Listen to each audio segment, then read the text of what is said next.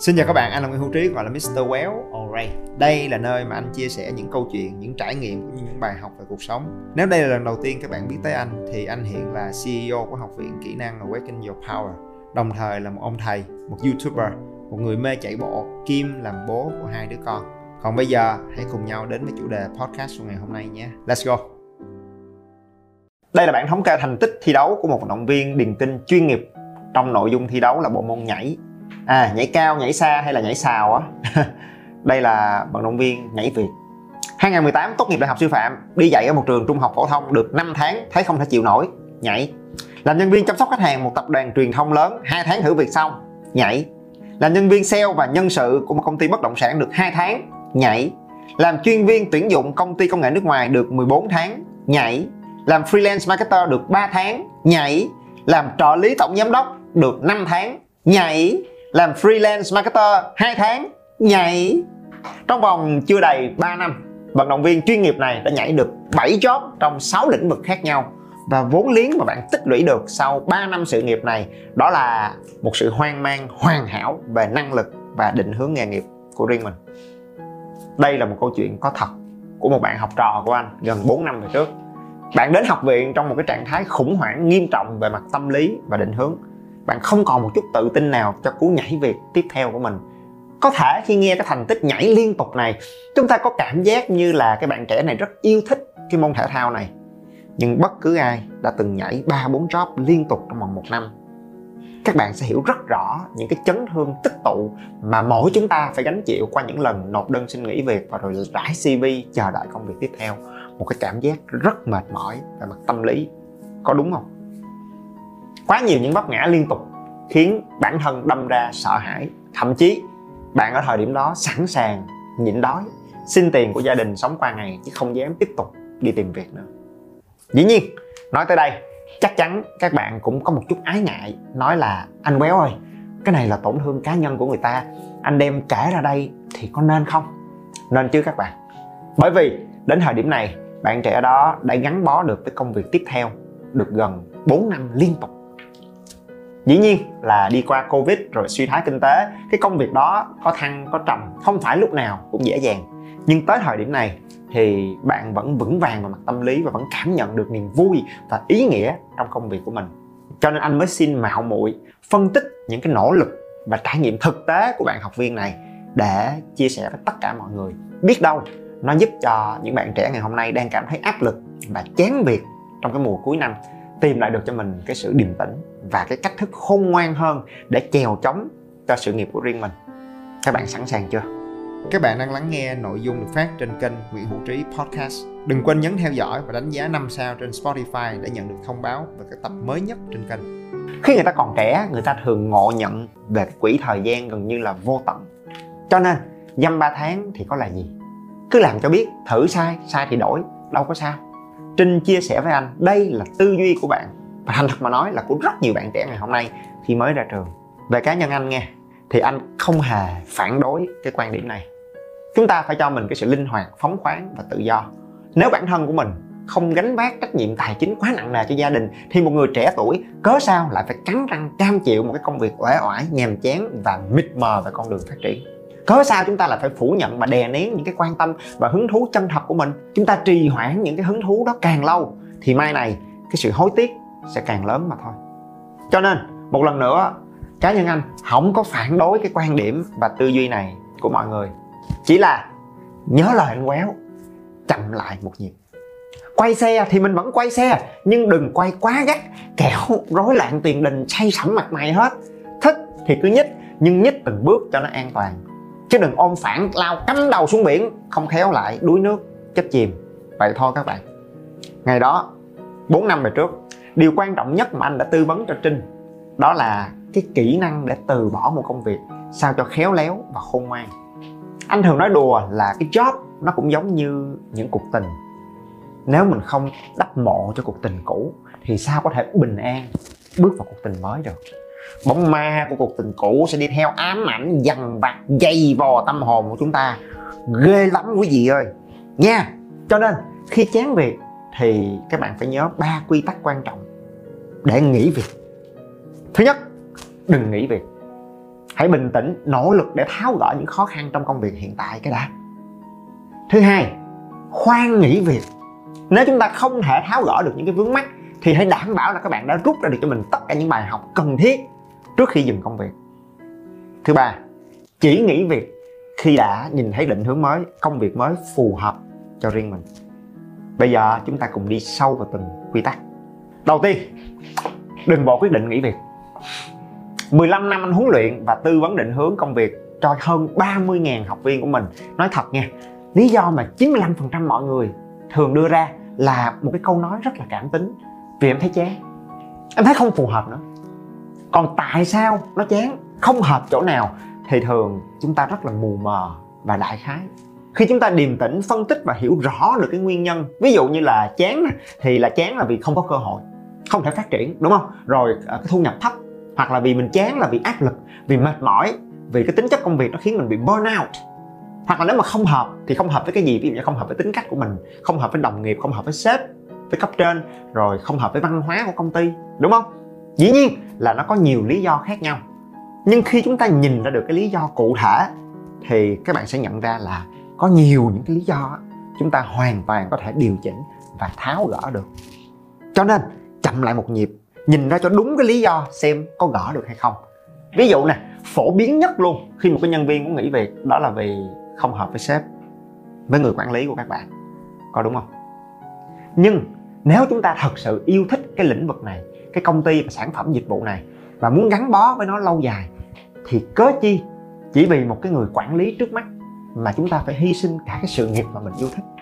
Chúng ta có thể cải thiện cái kỹ năng giao tiếp nè, phối hợp công việc nè. Bởi vì nói nghe đơn giản, có khi các bạn không có tin, nhưng mà anh làm cái công việc này gần 15 năm rồi. Chỉ là chúng ta không biết cái cách thôi các bạn ơi. Còn lại, có khi cái sự điều chỉnh nó rất là đơn giản và thực tế. Ví dụ như là một cái lời báo cáo rõ ràng hơn, chi tiết hơn, hay là một cái câu hỏi kịp thời hơn, hay là một cái lời xin lỗi thẳng thắn và chân thành hơn một cái điều đơn giản như vậy nó có thể chuyển hóa được mối quan hệ căng thẳng và thù địch trong công việc. Hàng trăm, hàng ngàn học viên của anh đã làm được điều đó. Cho nên, please, các bạn phải tạm tin anh cái việc đó đi nghe bởi vì gốc rễ trong một cái mối quan hệ giữa sếp và nhân viên, đó là thực ra chúng ta cần nhau. Nhân viên thì cần công việc và sếp thì cũng rất là cần nhân viên. Nếu mà mất nhân viên thì sếp phải tuyển nhân viên mới nè, huấn luyện lại từ đầu nè, hoặc là phải gánh việc thay cho nhân viên tối tăm mặt mũi luôn. Đâu có sếp nào muốn mà rồi nếu nhân viên mà mất việc thì họ cũng lao đao, khốn đốn, mất thu nhập, mong lung định hướng. Cho nên trong thâm tâm giữa quản lý và nhân viên, chúng ta đều cần nhau hết.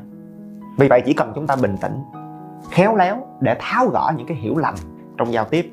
Việc này đã giúp rất nhiều người xoay chuyển được tình thế và rồi giữ lại được cái công việc yêu thích của mình. Và thậm chí còn tìm được một cái mối quan hệ rất là tích cực đối với người quản lý và người sếp của mình nữa kìa. Còn ngược lại nếu về cơ bản, cái tính cách làm việc trái ngược và hay va chạm, gây gỗ và các bạn không thể nào hòa hợp được với người quản lý của mình, thì chúng ta có thể chủ động đề đạt lên đến bộ phận nhân sự hoặc là cấp trên cao hơn để xin một cái cơ hội thuyên chuyển bộ phận hay là thay đổi công tác. Dĩ nhiên, nghỉ việc vẫn luôn là một lựa chọn, nhưng hãy bình tĩnh và nỗ lực hết sức để tìm tất cả những cách có thể để tháo gỡ. Và rồi, nếu tất cả đều thất bại, thì khi đó chúng ta nghỉ việc cũng chưa muộn. Có đúng không? Và lúc đó nếu nghỉ việc thì chúng ta sẽ ra đi. Mà trong lòng không có băn khoăn hay hối tiếc gì hết. Ngược lại, anh nói thiệt luôn nghe cái bi kịch hài hước và xót xa cực kỳ phổ biến trong công sở, đó là nhân viên vì ghét một người quản lý mà đâm đơn nghỉ việc. Từ bỏ một công việc mà mình yêu thích. Để rồi hai tuần sau, hay tin là người quản lý đó cũng vừa được cho thôi việc. Thế là nhân viên nó ngồi tiếc ngẩn ngơ luôn. Trời ơi, biết vậy. Tiếp theo, yếu tố số 2 rất phổ biến khiến chúng ta cảm thấy tự ti, bế tắc và chán công việc. Đó là năng lực chuyên môn không phù hợp với vai trò và mong đợi của công việc. Rồi chúng ta đâm ra tự ti và chán nản. Nếu năng lực của mình yếu, chuyên môn của mình chưa đáp ứng được cái yêu cầu, thì các bạn đừng nghỉ việc. Thiệt á, các bạn ở lại, các bạn nhẫn lại để trau dồi và rèn luyện, nâng cái năng lực của mình lên bởi vì công việc nè, rồi đôi khi những cái lời phê bình, góp ý của đồng nghiệp, của cấp trên chính là cái ngôi trường rèn luyện tuyệt vời nhất. Bởi vậy mới có cái thuật ngữ là on the job training, tức là huấn luyện thực tế dựa trên công việc luôn. Chúng ta vừa được huấn luyện, lại còn được trả lương. Mình lời mà các bạn, cho nên mình phải nhẫn nại. Anh vẫn còn nhớ là cái hồi mà anh mới tốt nghiệp ra trường đi làm á, trong 8 9 tháng đầu tiên á, anh bị la nè, bị phê bình rất là nhiều từ chuyện đi trễ cho tới ngủ gục trong giờ họp, đến việc cẩu thả bất cẩn trong công việc. Lúc mình bị la thì mình ức lắm, đâu ai muốn bị la. Nhưng mà nếu như họ la đúng thì mình phải nhẫn nhịn, mình phải lắng nghe, điều chỉnh và trau dồi. Nếu không vượt qua được 8 9 tháng đầu tiên đó, thì sau này làm sao mà anh lên được tới vị trí lãnh đạo? Rồi làm sao anh trở thành một cái nhân viên xuất sắc trong tập đoàn của cả khu vực châu Á Thái Bình Dương được? Chúng ta phải kiên nhẫn để vượt qua cái giai đoạn trau dồi ban đầu ngược lại, nếu ngày hôm nay các bạn nhận ra là mình có những cái năng lực khác rất là tốt, nhưng vai trò công việc lại chưa cho phép mình thể hiện và phát huy, thì cái này là rất dễ nha. Đúng không? Chúng ta hãy chủ động trình bày với cấp trên của mình, tìm kiếm một cơ hội để mình xung phong, thử sức với một vai trò mới. Các bạn phải dẫn dắt được cái sự phát triển cho sự nghiệp của mình, chứ đừng có thụ động ngồi chờ một cơ hội. Ngày trước, anh từng có một cái bạn kế toán, làm chuyên môn ổn, nhưng mà bạn không phát huy được cái khả năng giao tiếp và cái tinh thần đấu chiến của mình làm kế toán được 3 năm thì bạn chán quá. Mém chút nữa là nộp đơn xin nghỉ. Thì khi mà ngồi lại review với anh anh đặt đầu nó ra tiền tuyến liền. Cho bạn đi sale nè, đi tư vấn khách hàng nè, thì bạn làm giỏi quá trời quá đất luôn. Phát triển vượt bậc và tiếp tục làm và cống hiến thêm được hai ba năm nữa cho công ty. Rồi sau đó mới xin nghỉ để phát triển cái việc kinh doanh riêng của mình. Cho nên tóm lại là có rất nhiều những cái sự điều chỉnh trong vai trò, trong công việc, trong cách thức làm việc của chúng ta mà nó hoàn toàn có thể xử lý rất dễ dàng thông qua việc giao tiếp hiệu quả hơn. Cho nên thành thật mà nói là nếu các bạn muốn có những cái lời khuyên nè, những cái hướng dẫn rất là thực tế về kỹ năng giao tiếp với cấp trên sao cho hiệu quả, các bạn có thể tìm hiểu về các cái bài giảng kỹ năng lãnh đạo đội nhóm trên kênh youtube của trainer huỳnh duy khương. Ok? Tóm lại, nguyên tắc của bọn anh khi tư vấn định hướng cho mọi người đó là trừ phi gia đình giàu có, dư dả, không bận tâm tới chuyện tiền nông biết rõ là mình muốn cái gì và đã tìm được cơ hội thì lúc đó, ngay tức thì xin nghĩ. ok, còn ngược lại thì chậm lại một nhịp, nỗ lực để hòa giải, tháo gỡ trước đã. Lưu ý là cũng có những cái trường hợp mà chúng ta không tháo gỡ được đâu nghe. Ví dụ, các bạn cảm thấy bất ổn với sản phẩm và dịch vụ, không thể kết nối được, thậm chí đầy những cái băn khoăn về những sản phẩm của công ty của mình, thì cái này các bạn nên nghĩ. Bởi vì cái sản phẩm dịch vụ mà mình mang lại cho mọi người, cái đó gọi là nghiệp. Mà nếu nghiệp nó không thuận với mình á, thì mình càng cố gắng làm thì mình sẽ càng bức rứt và không yên. Cái thứ hai đó là nếu mà cái văn hóa và tính chất công việc nó vi phạm hoặc làm tổn hại những cái nguyên tắc cá nhân và cái đời sống gia đình, đời sống cá nhân của các bạn, thì cái này cũng rất là khó tháo gỡ. Các bạn phải cân nhắc để dừng công việc đó lại. Tiếp theo, quy tắc số 2 nếu sau khi chúng ta đã cố hết sức rồi và tận tâm tìm cách để tháo gỡ nhưng không được và chúng ta bình tĩnh quyết định nghỉ việc, thì trước đó các bạn hãy rút hết cho mình tất cả những cái bài học cho cái lựa chọn công việc chưa khôn ngoan lần này trước khi bước vào cuộc chơi tiếp theo. Một số câu hỏi rất hay để các bạn rút bài học cho mình. Thứ nhất, vì sao ngay từ lúc phỏng vấn mình đã không nhận ra vấn đề về văn hóa công ty hay là sản phẩm dịch vụ của công ty này? Trong lúc làm việc, mình đã làm cái gì khiến cho mối quan hệ với đồng nghiệp trở nên khủng hoảng và không thể cứu vãn được? Mình còn những điểm yếu và thiếu sót gì về chuyên môn hoặc là kỹ năng khiến cho kết quả công việc không thể đáp ứng được với yêu cầu của công ty? Mình phù hợp với điều gì và không phù hợp hoặc không thể chấp nhận được điều gì trong công việc và môi trường làm việc. Lúc nào là lúc mình thể hiện ấn tượng nhất, xịn sò nhất, lúc nào là lúc mình thường thể hiện kém nhất. Các bạn lưu ý, những câu hỏi này nó đều tập trung vào bản thân mình và trách nhiệm của mình. Nhận trách nhiệm vào cho mình, các bạn sẽ học được rất nhiều, đẩy trách nhiệm cho sếp, cho đồng nghiệp, cho công ty, thì các bạn chỉ càng thêm thất vọng và chán ghét cuộc đời này mà thôi. Đó là một bước rất quan trọng mà bạn trinh ngày trước đã không làm sau khi nghỉ việc. Chuyện mà chúng ta bình tĩnh, trả lời nghiêm túc và chi tiết những câu hỏi nói trên. Thậm chí, nếu chúng ta có một cái người có kinh nghiệm, ngồi để lắng nghe và phản biện với các bạn, thì nó sẽ cực kỳ hiệu quả. Nếu các bạn không tìm được người phù hợp, thậm chí chúng ta sẵn sàng trả chi phí cho một cái buổi tư vấn với chuyên gia. Chi phí đó sẽ giúp các bạn tiết kiệm được rất nhiều đau khổ và chật vật cho hai ba năm tiếp theo trong sự nghiệp của mình. Quá trình này sẽ giúp các bạn hiểu mình hiểu thị trường một cách sâu sắc hơn, giúp các bạn đưa ra những lựa chọn công việc tiếp theo khôn ngoan, sắc bén và phù hợp hơn rất nhiều với cá tính và nhu cầu của mình. Quy tắc số 3 đừng vì tổn thương với công việc trước để rồi vội vã hấp tấp lao vào công việc tiếp theo. Hãy xem công việc giống như là một cuộc tình nghiêm túc mà chúng ta mong muốn đồng hành bền vững và lâu dài với nhau. Trong trường hợp đó, đâu thể nào mình đi ăn đi chơi được ba bữa, thấy vui, thấy hợp, cái mình đâm đầu ra phường ký giấy, đăng ký kết hôn luôn. Có đúng không đã cho nên nếu các bạn dự định là mình sẽ đầu tư 2 3 năm tiếp theo trong thanh xuân của mình cho một cái ngành nghề hoặc một công việc nào đó, các bạn bắt buộc phải thực hiện cái gọi là due diligence, tức là thẩm định đầu tư, phân tích rủi ro. Đừng dựa trên những cái bài báo PR được trả tiền để tân bốc công ty hay là doanh nghiệp. Đừng dựa vào những cái thông tin đại khái mơ hồ như là ô cái ngành này đang rất hot, cái nghề kia đang kiếm rất nhiều tiền. Các bạn phải hiểu là những cái đứa kiếm được tiền thì nó mới gáy. Còn những đứa mất tiền thì nó nằm ngáy ở trong nhà thôi.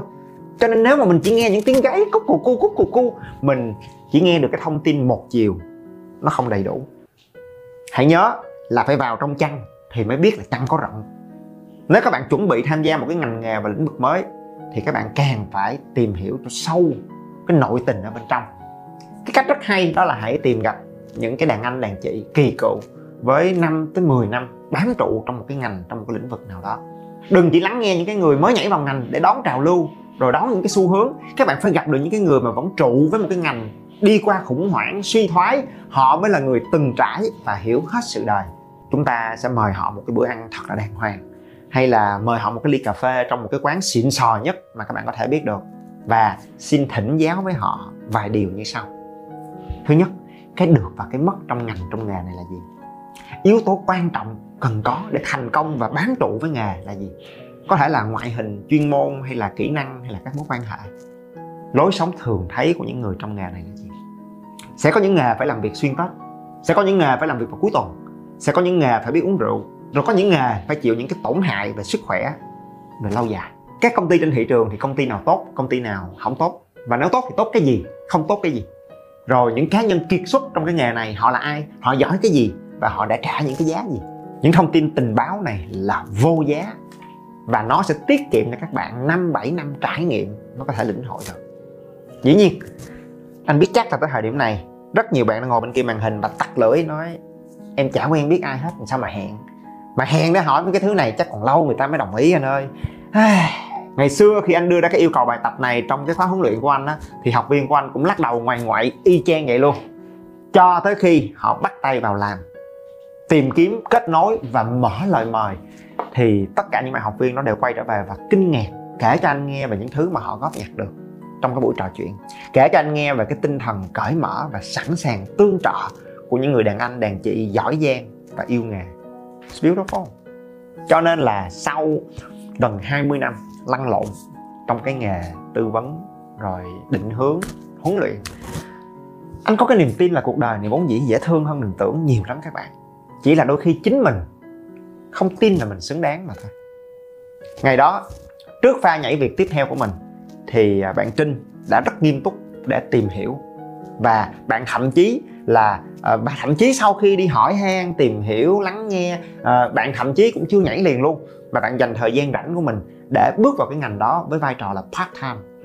Và làm gần 4 đến 5 tháng cho tới khi xác nhận được đúng những cái yêu cầu và tính chất công việc và xác nhận được là cái công việc này thực sự phù hợp với tính cách và những cái tố chất bẩm sinh cũng như năng lực của mình, thì tới lúc đó Trinh mới chính thức apply cho công việc full time.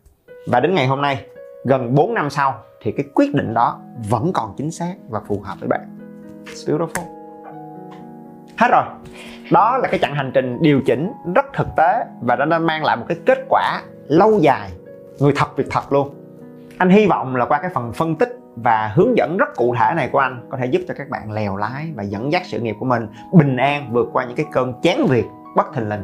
Còn lại anh nói thiệt nha là 15 năm anh làm tư vấn về định hướng công việc á thì anh thấy là tư vấn cho mọi người đổi việc á cũng giống như là tư vấn cho những cái cặp đôi chuẩn bị chia tay nhau vậy đó các bạn. À, giống như là mỗi cặp vợ chồng ly dị vậy đó. Thì cái nguyên tắc để làm chuyện đó giống nhau ba cái. Thứ nhất đừng ly dị tội nghiệp mình tội nghiệp các con. Thứ hai là nếu cân nhắc xong rồi và thấy là buộc phải ly dị, thì chúng ta phải rút ra những bài học và hiểu biết sâu sắc về bản thân và cuộc đời sau cái vấp ngã đó. Thứ ba, điềm tĩnh, tìm hiểu nghiêm túc và đa chiều trước khi bước vào cuộc hôn nhân tiếp theo. Thì như vậy, cái tình yêu, cái hôn nhân nó mới được trăm năm hạnh phúc và sự nghiệp nó mới bền vững và lâu dài được. Giống nhau thôi các bạn.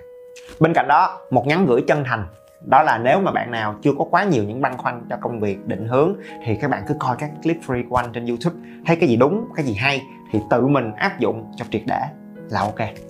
Còn nếu ở thời điểm này, các bạn cũng đang gặp những cái khó khăn tương tự như bạn Trinh 4 năm về trước, thì ngày đó, hai cái chương trình hỗ trợ mà Trinh tận dụng từ phía học viện của anh, đó là khóa huấn luyện Awaken Your Power do anh dẫn dắt, nhằm tháo gỡ những cái tâm lý tự ti và hoang mang, cải thiện khả năng làm việc cũng như khả năng định hướng của bạn và cái thứ hai, đó là cái chương trình tư vấn ứng dụng về tiềm năng bẩm sinh và định hướng dựa trên sinh trắc CAD nếu mà các bạn thật sự quan tâm thì tự mình tìm hiểu trên website của học viện, ok? Dù sao, chúng ta cũng còn vài tuần nữa để khép lại năm 2023 và năm 2024 sẽ là một năm của nhiều biến động và thay đổi. Anh cầu mong tất cả mọi người sự vững vàng, tỉnh táo, để lèo lái, nắm bắt cơ hội công việc và sự nghiệp của riêng mình, ok? Anh quéo và tất cả anh chị em trong học viện rất vui được tương trợ và đồng hành cùng các bạn. Thank you. Các bạn nhớ bấm theo dõi để không bỏ lỡ bất cứ nội dung mới nào trên kênh nha. Nếu các bạn cảm thấy những điều anh nói và chia sẻ gần gũi và thực tế, hãy đánh giá 5 sao trên điện thoại để giúp Spotify nhận diện được đây là một kênh hữu ích và mang nó đến cho nhiều người hơn nữa. Các chương trình và khóa học đến từ học viện của anh đều để dưới phần mô tả cho bạn nào quan tâm, ok? Và anh là Nguyễn Hữu Trí, hay còn gọi là Mr. Well rất vui được có cơ hội để chia sẻ và đồng hành cùng các bạn. Thank you.